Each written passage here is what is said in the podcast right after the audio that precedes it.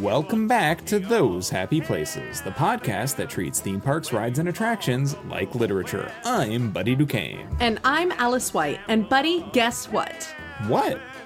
I have something really exciting that I want to share and run by you for this episode. Uh, yeah, I'm really excited about this. You know, in the grand tradition of those happy places, uh, making sweeping uh, theories out of uh, minimal evidence. Uh, and naming them after ourselves. Uh, Alice, uh, what would you call this theory that you're going to share uh, with us? So, I have a theory that I would like to call the Alice White canon classification system. Canon classification system. Okay, and um, what what exactly does that pertain to?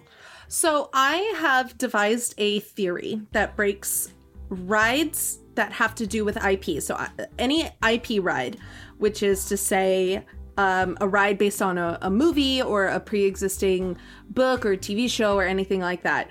Um, a I, any kind of IP ride is can be broken down into four different classifications. And those four classifications are are unique and distinct and each has their own pros and cons. And uh, so I would like to go through those four classifications with you and we can uh, we can discuss them and see if uh, and see if we can sort some of our favorite rides into these classifications. Sure, yeah, and uh, you know the great thing about this theory, uh, based on what you've told about told me about it already, uh, is that it's a little bit flexible at the moment. But I'm thinking we'll, we'll be able to really solidify kind of these categories um, in a way that actually is like useful for talking about theme park rides. Like so often we are comparing apples to oranges when it comes to how rides present their narrative, right? Uh, and I think this classification system will actually start to tell us when we're doing that and why maybe doing that is not such a great idea. And it might be more effective to have these categories just kind of in place as it is.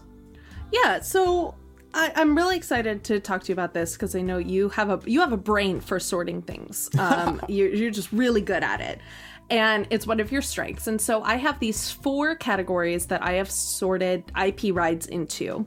And um, I'd like to start with the, the, the first one, which is the easiest and most straightforward, I think, of them. Um, and it's the classic, the classic ride, the classic classification. I don't, I don't, I, I I'm gonna fine tune this, this how to, like what to call each category. But the first one is the classic.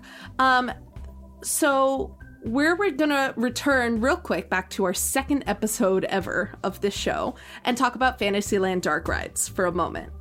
Okay, yeah. Uh, you know, specifically, we're talking about Fantasyland at Disneyland. So, uh, Mr. Toad's Wild Ride, Pinocchio's Daring Journey, uh, Peter Pan's Flight, and Snow White's Scary Adventure. Absolutely.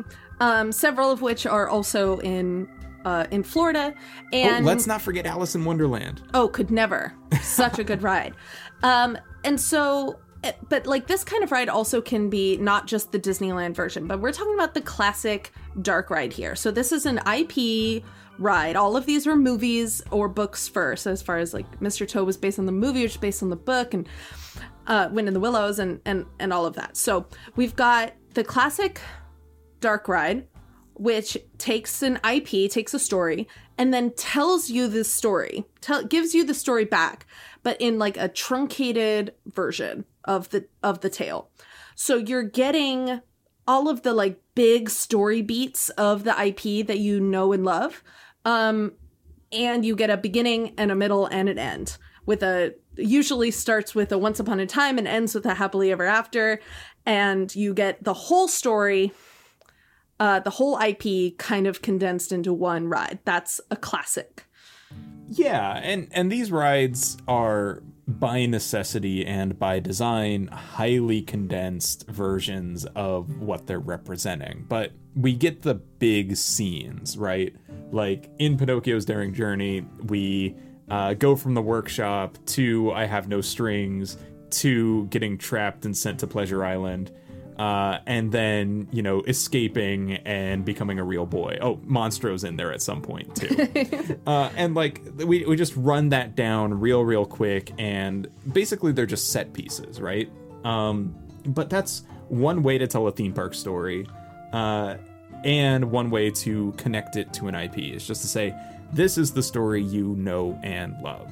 And yeah. Yeah. I think classic is, is a fitting word, though maybe there's a better word at some point that we'll come across. But like this is how it started, right?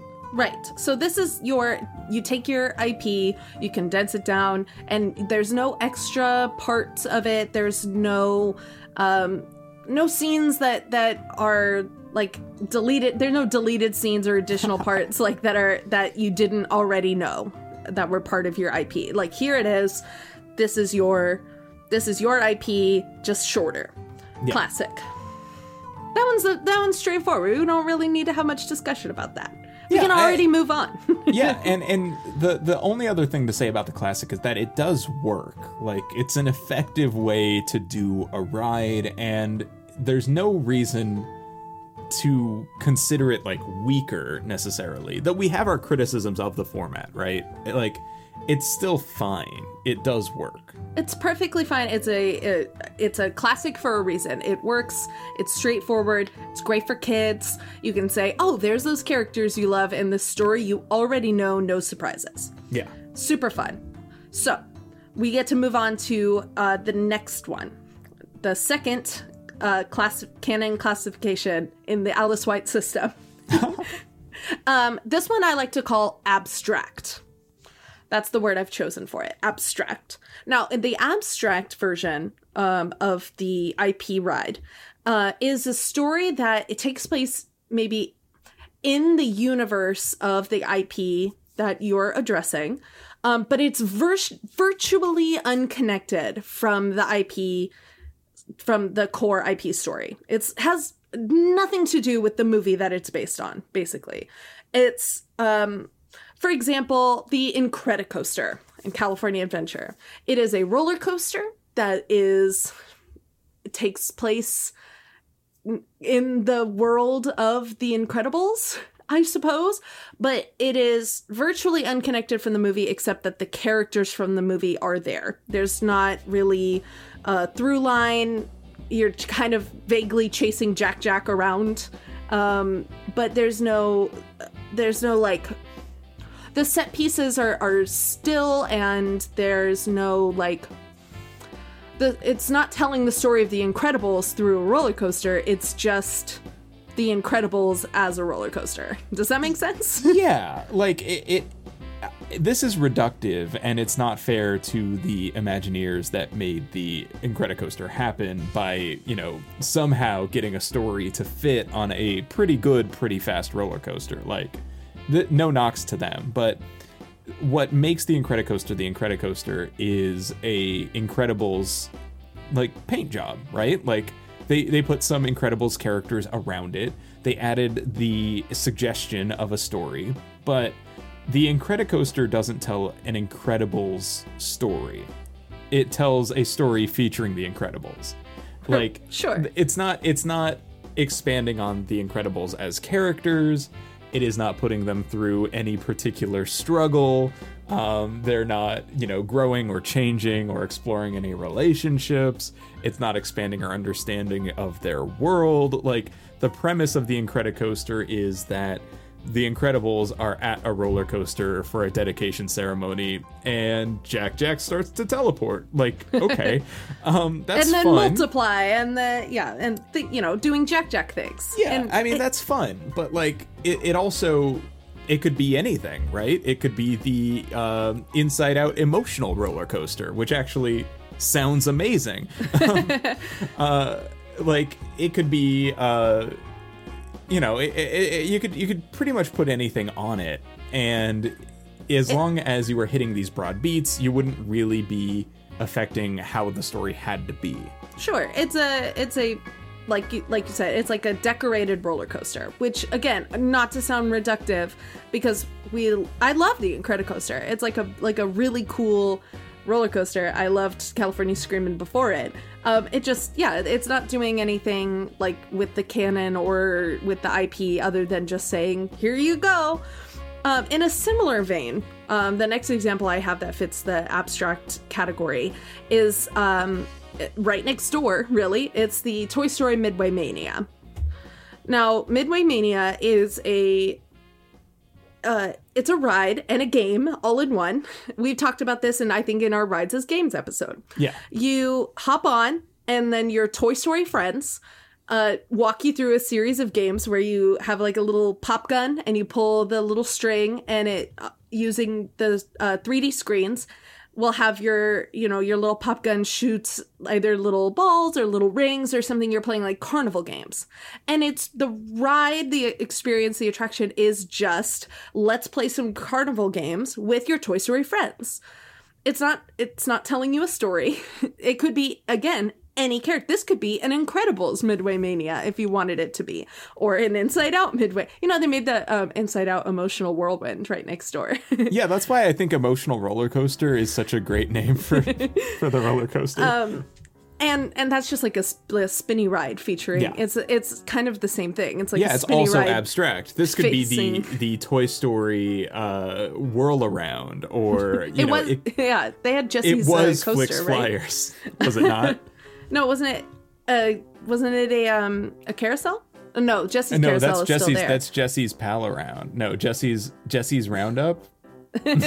Anyways, the, all of these rides. let's not Pixar Pier maybe in general is Yeah. is kind of abstract. In a let's ride a series of like classic rides, uh, roller coasters and and games and and carousels and spinny rides and stuff. But let's do it also with your friends from Pixar.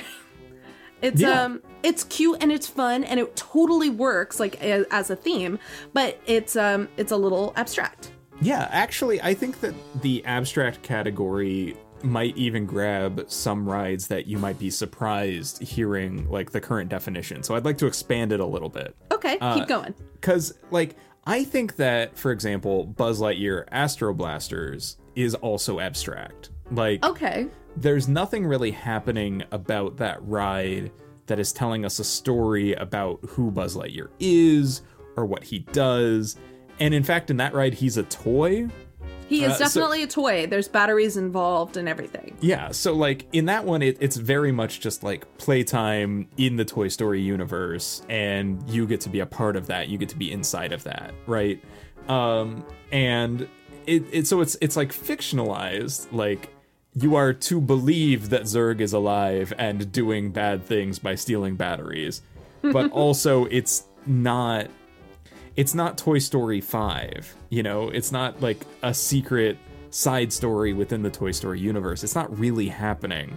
And so it's just kind of a spinny fun arcade game that happens to have your Toy Story pals. Yeah. Um, you know, similar is like uh the Finding Nemo ride in Tomorrowland. I love the Finding Nemo ride. I love the old submarine ride. That was so so fun and so nice and very clever, creative, um, and it like literally transports you into a, a, a new perspective and a new world. Yeah, But- it, it is pretty darn immersive, you've got to admit. But, But like you said, it's kind of just let's go in a submarine and then look through the windows at your friends from Finding Nemo as they swim around. And it's not the story of Finding Nemo, which I think is like very important, right? It's not Nemo is lost and his father Marlin and friend Dory need to find him. Like that's not what's happening here, right?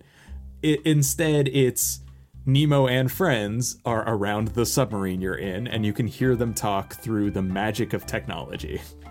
Um, and that's it. And, and there are beats in that ride that parallel the story of Finding Nemo, right?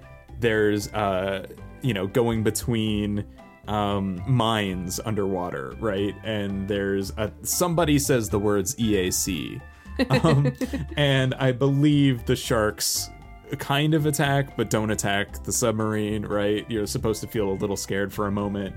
Um, but like, But it's not the story of Finding Nemo. right? It's not. It's not retelling Finding Nemo i- at all, and it's, a not even Finding- pretending to. Finding Nemo themed submarine ride. Right. And it, so, like, if it was telling the story of Finding Nemo, for example, if it was trying to be a classic, you'd hop down in your little submarine and you'd watch Nemo get lost. You'd watch Marlin meet Dory. You'd, you know, there there are certain beats in that you'd watch Marlin and Dory um, go through the jellyfish and then meet Crush, and then you know you would see the the the beats in that order, and then the end scene would be like a loving, touching reunion between Marlin and Nemo. Yeah. The end, happily ever after. Yeah. But it's not that. No. That, that would be cute, but it doesn't need to be that. Right, it, and it, it's not trying to be because this is an abstract application of the IP. It's like, what if the submarine had Finding Nemo characters in it? And it, it works. It does. Of course, it does. Like this is where the characters kind of belong, but also. It's not telling a new story. Like, this also isn't Finding Nemo 2 or I guess that would be Finding Dory. This isn't Finding Nemo 3. uh, it's not a, another brand new story featuring Nemo and friends. Oh, It's you it's go just, through, and then they go, "Hi, hello, how are you?" and Hi, wave it's at you. And you go, "Oh my god, look, it's Nemo!" and and it's so cute. And then the person next to you tries to take a flash picture through their window at Nemo, and you're Oh like, "That's God. not how this works." This is this definitely some kind of projection technology. You're ruining it for all of us. it was it was pretty funny. um, so yeah, there's lots of examples of this, and and abstract I think works as the name of this classification because it's kind of broad. Um, it's and a little abstract in the rule. Um, but what it can't do is tell the story of the original IP, and what it can't do is what I'm going to outline in uh, in number three. Um, number three is tentatively called extra canon. All one word.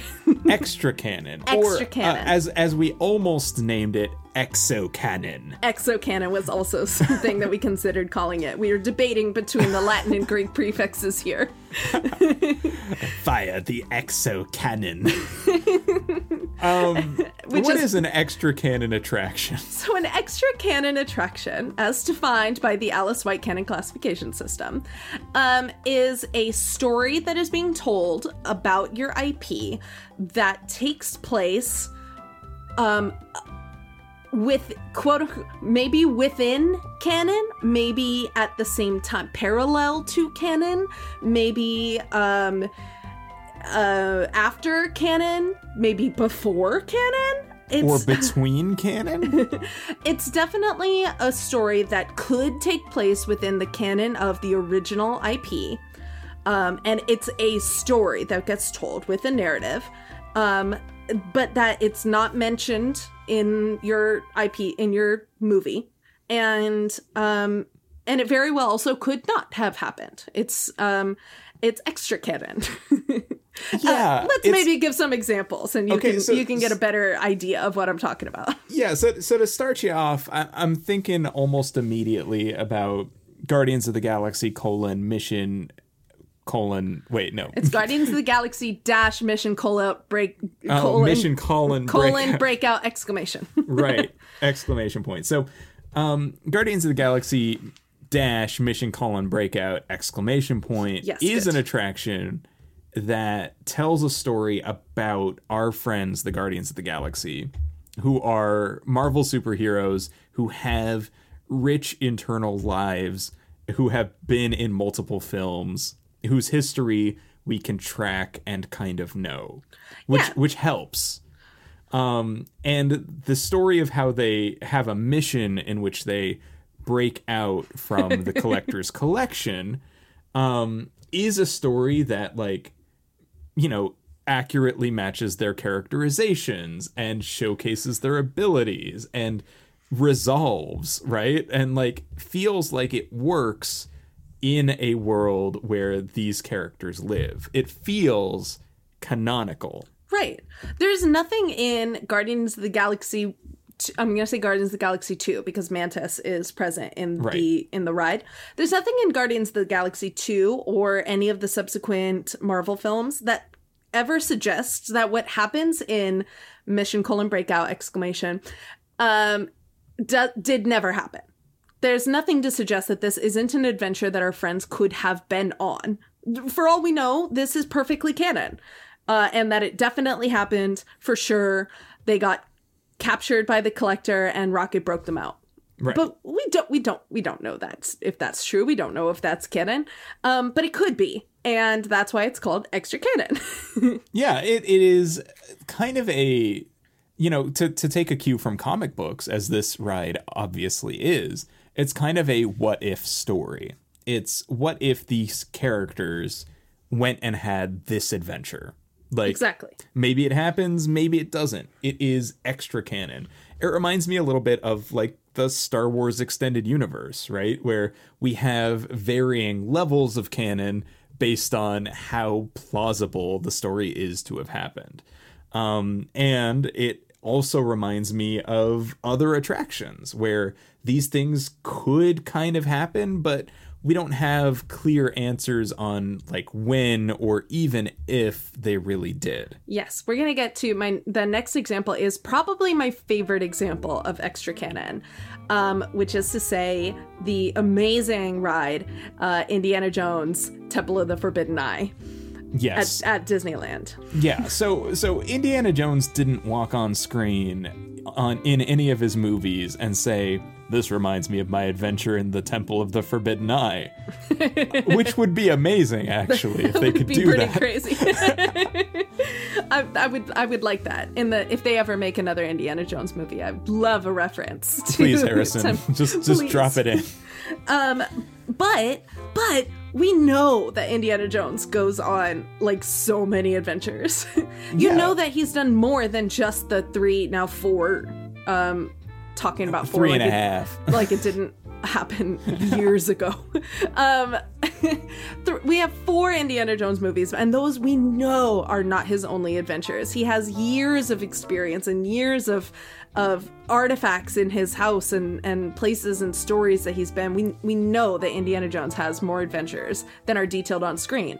Why couldn't Ter- Temple of the Forbidden Eye be one of them? The only thing keeping Temple of the Forbidden Eye from being considered canon to the Indiana Jones films is that there isn't an Indiana Jones film that is subtitled Temple of the Forbidden Eye. Uh, and that we have no details beyond that, right? Like, sure. we only have what's in the ride. And the ride exists extra canonically.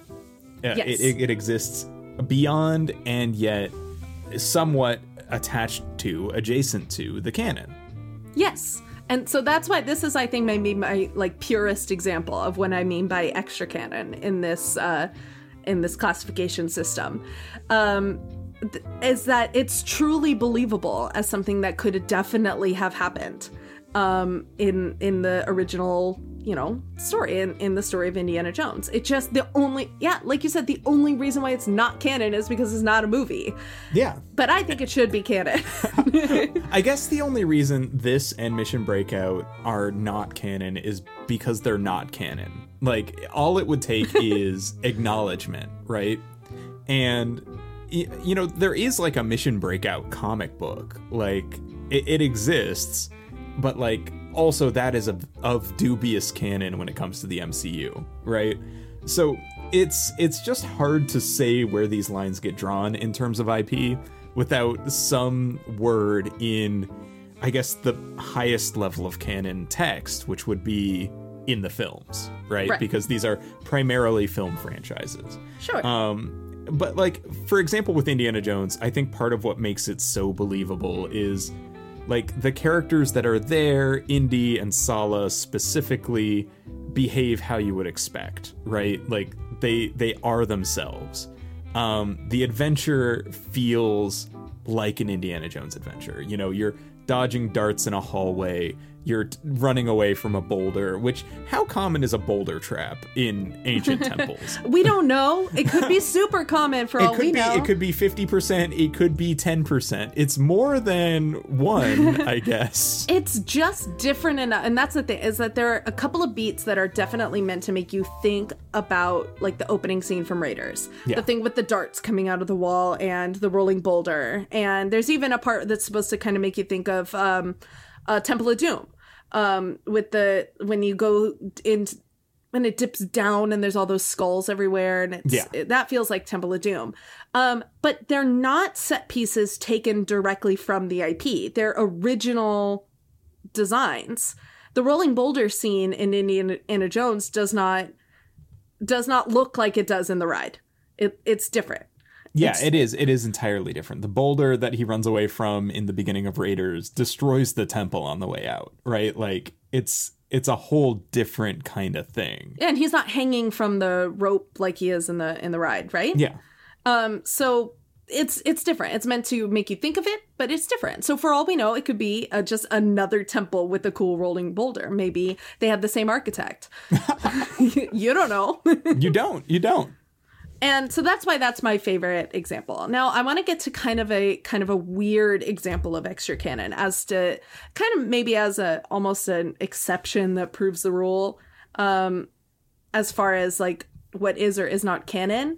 Um I want to talk about how Disney is handling their Star Wars IP in It's two different places. specifically in the parks, right? In the parks, they're handling their Star Wars IP in two different distinct spots. And those spots are Star Tours and Galaxy's Edge. Um, by first of all, by having them as separate places altogether on the map already kind of messes with the idea of the of canon. Um, uh, uh, like is Star Tours canon to Batuu? Like does does Star Tours land in Batuu? We don't know. Do, is Star Tours canon at all? P- probably. Maybe. Uh, Star Tours for me, and we actually talked about this way back in one of the episodes where we were talking about Star Wars or Star Tours as as a canonical text, right? Like, is Star Tours canon? Uh, these days, I'm leaning more towards no. Like, Star Tours feels like uh, something else. And actually, I feel like we might reserve judgment on it until we have maybe another category to put it in. Um, but Star Tours itself feels like a canon concept that doesn't tell a canon story, if that makes sense. Right. The idea of a of a tour of the stars, uh, like an airline that exists in Star Wars, makes perfect sense to me. Yeah. Um, passenger travel through the stars. Um, but was a Star Tours uh, pilot and ship involved in various aspects of the Resistance? Um, was was Kylo Ren ever on one of the launching pads for Star Tours, trying to keep a rebel spy from escaping? Is this or was it Darth Vader? You know, or Darth Vader because it's different every time you write it. yeah, Um, the I want to talk about the original Star Tours for a second. Okay. Because in the original Star Tours, when we when we were writing it as kids, um, Star Tours was not a variant ride. It had one plot and one script and, and um, one adventure, and that was it. And that adventure involved you at, in the Star Tours ship with your very good friend Captain Rex, flying into a trench run and destroying a Death Star. Notice how I said a Death Star though. ah, Death Star. Uh, to be fair, the Star Speeder 3000 isn't the one that fires the photon torpedoes that destroy the Death Star. Are you sure? I'm sure it doesn't have photon torpedoes. It's the it's the X-wing in front of it that does. Okay. It's a He must way, be he right says. in front of it then. yeah. um because I'm pretty sure that no, yeah, we don't have yeah. The Star Speeder 3000 does have four uh, photon torpedoes, but it did have blasters. It does have lasers, yeah. yeah, um, which is very cool. Um, so yeah, you get involved in a fight over a Death Star, um, and you are with the person who destroys it, and that person is not Luke Skywalker. No. Um, so is it uh, is it another Death Star? Is it a uh is it fully so fully non-canon that it doesn't belong in this category at all? I think I think Star Tours 1.0 exists as an extra canon text. Like the idea that there's some other Death Star and that a Star Speeder is involved in it is plausible enough. Okay. Uh, and you know that Luke isn't involved in its destruction. Sure, why not? Like completely plausible. Uh though I would say that this is an edge case. Like I don't know how extra canonical it really is because of all those dubious things about it. Like R2 and 3PO work as technicians in Star Tours Station, sure. okay, this is getting a little like way too connected. I'm starting to think maybe it gets closer towards abstract, where this is a story a lot like a Star Tours, a Star Wars story, Right. uh, featuring some of your favorite pals, but it's a simulator themed to Star Wars, really. Um, and all that's keeping it away from abstract for me is my just absolutely personal, wholehearted belief that Captain Rex is a very real droid and I was on an adventure with him. it's just this Well, Cap- intense belief that I have. Captain Rex's existence in other canon could um could be like a point in that in that favor. It could be a point in your in your favor in calling it an extra canon um you know ride because uh Captain Rex is hanging out now as a DJ over in Batuu in That's Galaxy's true. Edge. Or at least an RX unit that looks and sounds a lot like him. His name is DJ Rex. I, I'm pretty sure it's supposed to be him. Well, Captain He's- Rex's designation is RX24. I mean, is this a different or similar RX unit? Like maybe they all go by Rex. Who knows? Like I don't it- know. It's really it, it is it, it is plausible that it's the same one. I'm pretty sure it's supposed to be the same one. Uh, but you know, even if it's not, um, there are other like examples of a Star Tours type transport in canon materials. Like in Rebels, they get on a Star Speeder that's piloted by an RX unit. yeah. See, Um, and so that means that Star Tours as a concept, again, could exist. Now, if Star Tours 1.0 as a story really exists, is beyond me. so Star Tours, kind of, yeah, as a whole, probably maybe fits in the extra canon um, classification, but it this could be the um, the, the outlying piece of data that throws the whole thing off. um, real quick to talk about Galaxy's Edge as far as extra canon stuff.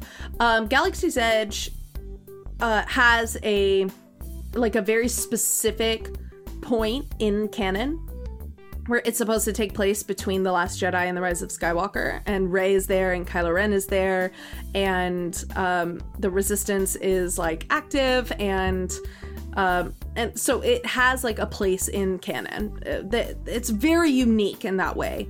I think Batuu and Galaxy's Edge is probably the most extra canon of all of these examples, as far as like this is clearly supposed to to have a place in the Star Wars universe. Um, but we don't know of a time that Hondo had the Millennium Falcon parked on Batuu, right? We don't like we don't know that there that was like a thing that happened. It's not addressed in any of the films. But it's Right. so not outside the realm of possibility. It is fully within the realm of possibility. Right. that that was a thing that that could that happened at one time. Um and so the whole existence, that whole land, when you are in there talking to Rey and uh, and hanging out with, and if Vi Moradi sneaks sneaks by, um, you know, trying to recruit people to the resistance. That's all. That's a, a- all like basically canon. It's as close to canon as you can get without actually being canon. It's very similar to the Indiana Jones ride, but it's a whole land dedicated to that idea. Yeah, and I think, like you said, I think um, Galaxy's Edge is maybe the most extra canonical text that we have in uh, at least in a Disney park at this point, right? Like maybe Right. there's something we're we're forgetting, but as far as Disney parks go, you know, Galaxy's Edge is the most ambitious in terms of trying to tell a story that takes place in an IP that has very specific details to make it plausible within the IP. Uh, not to mention the canonical stuff that's been written about Batuu uh, and all of the you know parallel texts to Galaxy's Edge, of which there are many. Yes, Uh, there's a couple of comics, at least two novels, lots of stuff about Batuu. Yeah, so that that places it really firmly in the realm of. In in fact, I think that might even take Batuu, the land, the concept, out of extra canon and just kind of into canon. Um, Uh, the only and- reason why I want to call it extra canon is the existence of the characters that you know and love, and Right. uh, and the ride, um, uh, Millennium Falcon Smuggler's Run. Right. So those both kind of don't really fit into our understanding of what was happening with the characters according to the movies. Right. The Millennium Falcon being parked in the spaceport there on Batuu kind of, yeah, is slides it on over to extra canon. Just a little bit. I mean, it could happen. It could. It could have absolutely could have happened. And um and I have so much more to say about Galaxy's Edge. I and in fact we had so much to say about Galaxy's Edge that we ended up recording a, a special bonus episode about Galaxy's Edge and the canon um, that it assumes. Um, and that extra bonus episode is uh, live for our patrons right now on our Patreon on feed. patreon.com slash those happy places. and yeah, if that's something you want to hear, you should go check it out and maybe subscribe. Yeah. uh, you know, okay, so one last thing about Batuu Okay. is is that it's it's placed in time and given characters and kind of brought to life in in like a time loop, right? Like that same day on Batuu is going to happen over and over again. Yeah. um, which is great and fun. Uh, and I think that specificity, like you said, does bring up problems when it comes to its attractions, right? Like, did this really happen to our our favorite pals, or is this kind of an extra canonical story? Well, if Rey had just said, "This reminds me of our adventure on Batuu," at some point in Rise of Skywalker, we wouldn't be having this conversation no, we would We, we'd be like, oh man, Batuu super canon. um, but instead, they, you know, they didn't, and there are still those levels of canonicity um, to consider when we're talking about what counts in universe and what doesn't. I love it. So the fourth and final canon classification in the Alice White canon classification system is one that is um fairly small, I think. And um I can really only think of one or well two ne- two adjacent um that really fits into this category but i'd really love for someone to come and bring me more examples yeah, these are these are fun examples. They're good Um, examples, and and it's a fun category that I think needs to exist, but um, but I need more examples to fill it out. Okay, so this last category is called anti-canon. um, anti-canon is anything, any ride that actively breaks canon, not just exists outside of, and not not not extra canon, and not abstractly like vaguely within canon. Um, this is a ride that actively says no to the canon that exists and just wants to get rid of it altogether. So the examples that actively break the canon of the IP that they belong to are the two rides that exist at Harry Potter World.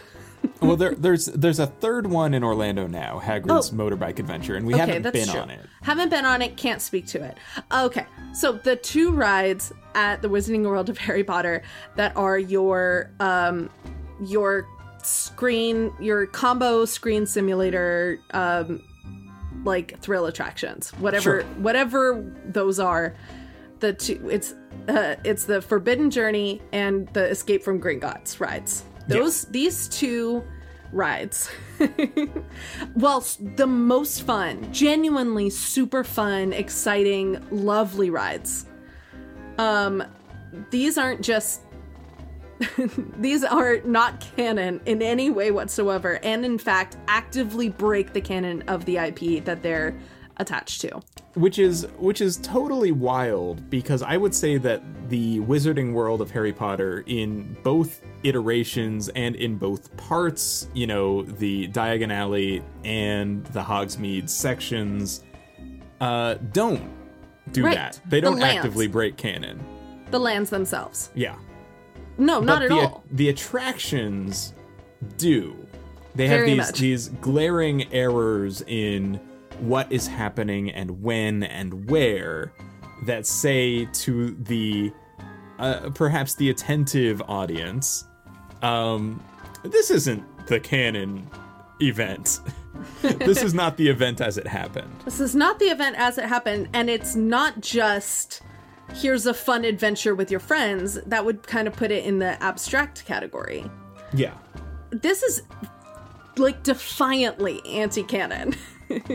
Which Uh, is so strange again. It's so strange. Um, and again, super fun, beautiful, awesome rides, uh, titans of technology. Um, but let's let's talk about each one's like very briefly. Um, we've talked about the Forbidden Journey uh, extensively in its own episode. We've referenced a lot of early episodes in in this one. Yeah, I Um, think this is kind of a uh, a refining of some early ideas we had. I love it. Uh, so we talked about the Forbidden Journey, and we specifically did spend some time talking about um, where in canon does the Forbidden Journey take place, and the answer is nowhere. It doesn't take place in canon at all because it's actively breaking canon. You've got the dragon flying around like it's year four. Ron's on the Quidditch team like it's year five or six. Uh, they're playing Quidditch at all, which is, couldn't have happened in year four where the dragon was present, right? Um, you, it's There are Dementors, there are Which is a year Dementors, three which is a year three thing, or absolutely. year seven. or year seven. It could be three or seven if the Dementors are on campus. But year seven didn't have Quidditch either. So It also didn't have Harry, Ron, or Hermione. on campus, that's true. And if you look at them, it looks like they filmed the um like going by how old they look. Um, the the actors Daniel Radcliffe and Rupert Grint and Emma Watson, they look like it should be about year six, just by like their how like how old they look. They look to be about sixteen, right? Um and the outfits that, that hermione's wearing i guess um but then at one point they're standing like when you're in line and you see the projection of them like talking to you telling you like oh we're about to go on an adventure. They look way younger. They look like they're in like year three. I don't know. Uh, it's just there's nowhere in canon none of this fits in canon anywhere. It's deliberately anti-canon. Yeah, and it, anti-canon is not the opposite of canon. Like it, it doesn't create new canon. It doesn't like make a new timeline. It just isn't a canon story. I guess non-canon might work fine too, right? Like it's it's essentially fan fiction yes um, where we tell a story that has some of the trappings of the universe and characters, and the characters might act quite accurately to how we might expect, and the universe might have rules that match what we might expect, but the history is wrong right um, or or different, right? Like, because because the differences in the Escape from Gringotts are they're of a different variety. Like, Right. The yeah, Escape from Gringotts is that the anti-canon in that ride is like anti-canon of a different flavor than than Forbidden Journey because uh, Escape from Gringotts doesn't just it's not just like um like the Forbidden Journey takes place nebulously in the world of Harry Potter, but Escape from Gringotts takes place on like a very specific day in Harry Potter canon, which is the day that Harry, Ron, and Hermione break into and then out of Gringotts. And so you're supposed to be there for that adventure, but things happen on that adventure that don't happen in the book or film at all. Voldemort's there. he's not supposed to be there. he's not supposed to be there at all. We're not supposed to run into him until way later in the story, but he's just there. He threatens you. He takes control of your car for a minute. It's very cool. Oh, he and Bellatrix Lestrange. Bellatrix Lestrange is there But Hermione had snuck into Gringotts disguised as Bellatrix Lestrange, and somehow, uh, and Bell, she was able to do that because Bellatrix Lestrange was like um, under house arrest by Voldemort for messing up so bad and capturing Harry. It's a whole thing why Bellatrix Lestrange shouldn't be like hanging out in Gringotts at all. It's it's so so anti-canon. Has nothing to do with it. Yeah, so I guess the question is like, why anti canon? And I guess the answer is because in those cases, the experiences are the it, the focus is on a pastiche of experiences, right? Right. And so, for example, like, why have Bellatrix and Voldemort there if they couldn't be there? Well, it's kind of because, you know, a theme park audience wants to see all the stuff. They want to see the big bad. They don't want to see some minor bad guys go down in this ride. Like they That's want to true. they want to face off with the big bad guy. You You're know? absolutely right. why are there dementors in the forbidden forest? Because like, They're iconic. yeah it's a, it's a look it's a feeling and you know the the actual truth of what happened to harry ron and hermione on the day when they opened hogwarts up to let muggles go on a tour um doesn't matter to to the people telling that story like they're Right. they're not concerned with it it kind of reminds me of the uh, jurassic park river adventure Oh Um, yeah. which like there's no way in the canon of the film Jurassic Park that the river adventure could open And uh, have guests on it. and have guests on it and break down and the T-Rex could die. I'm not sure what happens at the end of the Jurassic Park River Adventure. We've talked about this. Um, I think but that- yeah, attack and die. Attack and float mysteriously midair. Right. While you Um, drop. And That's so- actually a really good example. Actually, I'm thinking that this is a universal problem. Where rather than abstracting their franchises, they choose to tell a story that captures the like iconography of the story and some of the characters, yes, and even some of the storyline, but in a way that is not neither adding to nor abstractly representing the canon Uh, Interesting. they they never tell exactly the story of the movie either. So I'm thinking about like the Back to the Future ride. Like no, yeah, it's not the story of the movie. Right, Uh, neither but- is this this Simpsons ride. Ta- like could take place kind of anywhere at any time in it The could, Simpsons. but there's like no analog for a lot of what happens in the Simpsons ride in the actual established canon of the show of the Simpsons, which is extremely flexible. But like there is no Krusty Land that looks like the Krusty Land you go through, right? Right. Like that's not a thing.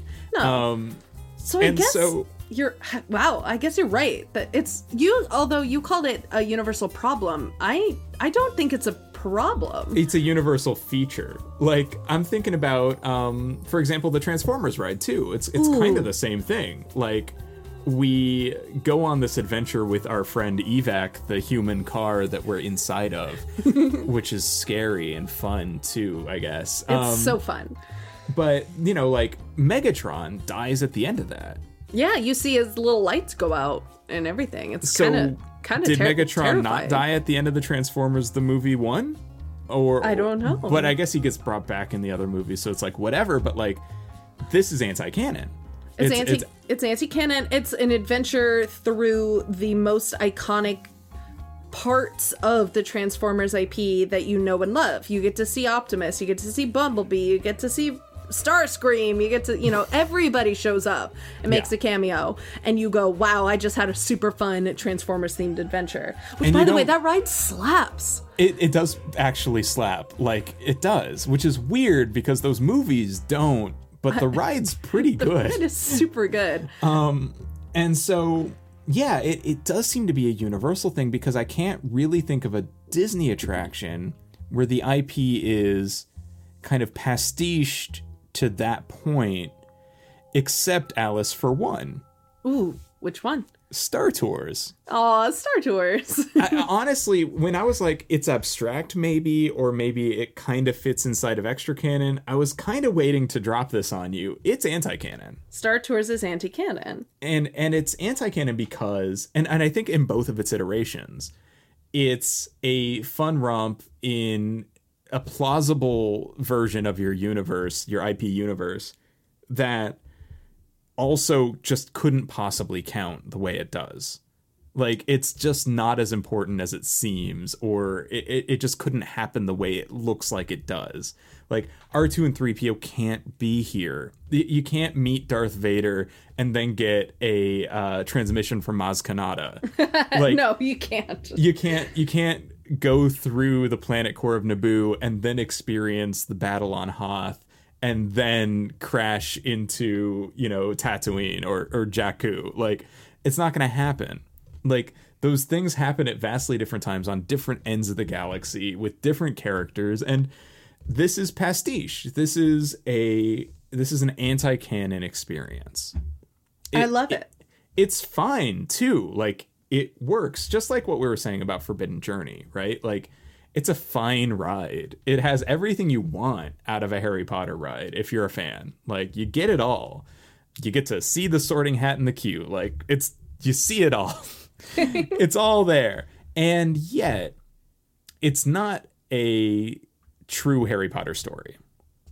It's no. a representation of Harry Potter things uh, in a novel way, in a very experiential way. Uh, and I think that's actually good. Anti canon functions in a very unique way. You're right. I, w- I jumped the gun when I said problem. I think it functions in a way that allows us to experience impossible stories. The last thing we want to be concerning ourselves with when we're on a theme park ride is uh, yeah, what day when they were opening Jurassic Park did this boat ride happen? Sometimes you don't want to be wondering about that. Yeah. No, you're absolutely right. Well, Alice, it sounds like our conversation about the Alice White canon classification system, a new and very official theme park academic term, uh, has come to an end, but the conversation does continue online. Absolutely. The conversation always continues online because online's where we always are. The best place to find us, to talk to us at any hour of any day about theme parks, rides, attractions, Star Wars, canon, and otherwise, um, is definitely on Twitter. You can follow yeah. the show at Happy Places Pod, and you can follow us individually as well. Yeah, I'm at Buddy underscore Duquesne. Duquesne is spelled D U Q U E S N E. And I'm on Twitter and on Instagram at Alice White THP for those happy places. Yeah, and you know what, Alice? If people like what we do and they want to support what we're doing when we're talking about theme parks, rides, and attractions, like their literature, and we're coming up with these great classification systems of how to think about going to theme parks or how to think about how theme park rides tell their stories. If people want to support that, the best way they could do that is by telling other people about our show and spreading the word. Absolutely. And if they wanted to send some money, how could they do that? Well, they would have to hit us up over at patreon.com slash those happy places.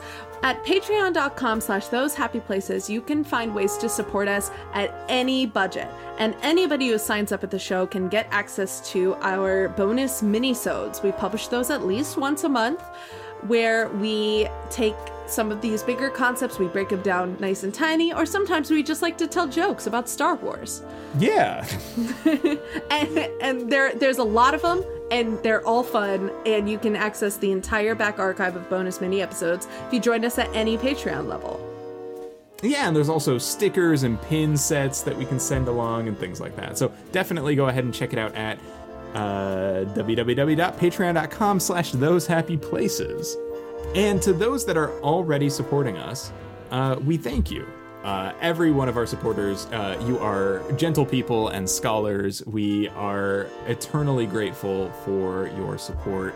Uh, and Alice, can we uh, hear some of those names right now? Yeah, one of the benefits at some of the tiers on our Patreon is to get your name read at on every single episode. And Of so every show that we do. of every show that we do. So here's our list. We've got April L, Aslam C, Charles G, Ian E, Nick H, Reed J, AJG, Joe W, and Kate P are all amazing and we love them very much. That's true. Alice, I think I'm going to add some music to this episode. And where would you have found that music? All of my music comes from Kevin MacLeod. He has a website, incompetech.com, where his music, thousands of compositions, are available under a Creative Commons 4.0 attribution license, which allows us to use that music simply by saying this Thank you, Kevin. Please check the show notes for the license information and track list. Thank you, Kevin.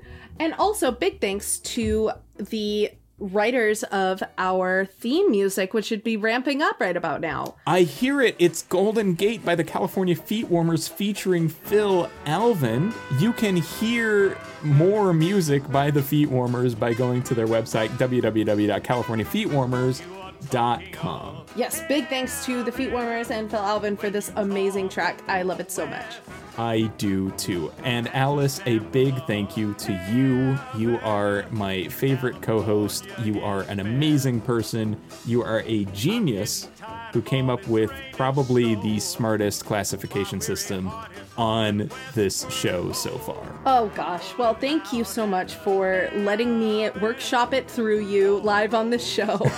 um, and for helping me refine it and making it even better. You always punch up any idea that I have and you're uh, you're just a, an absolute joy to work with and my best friend. And to everyone out there, thank you for listening, and I hope you return to those happy places.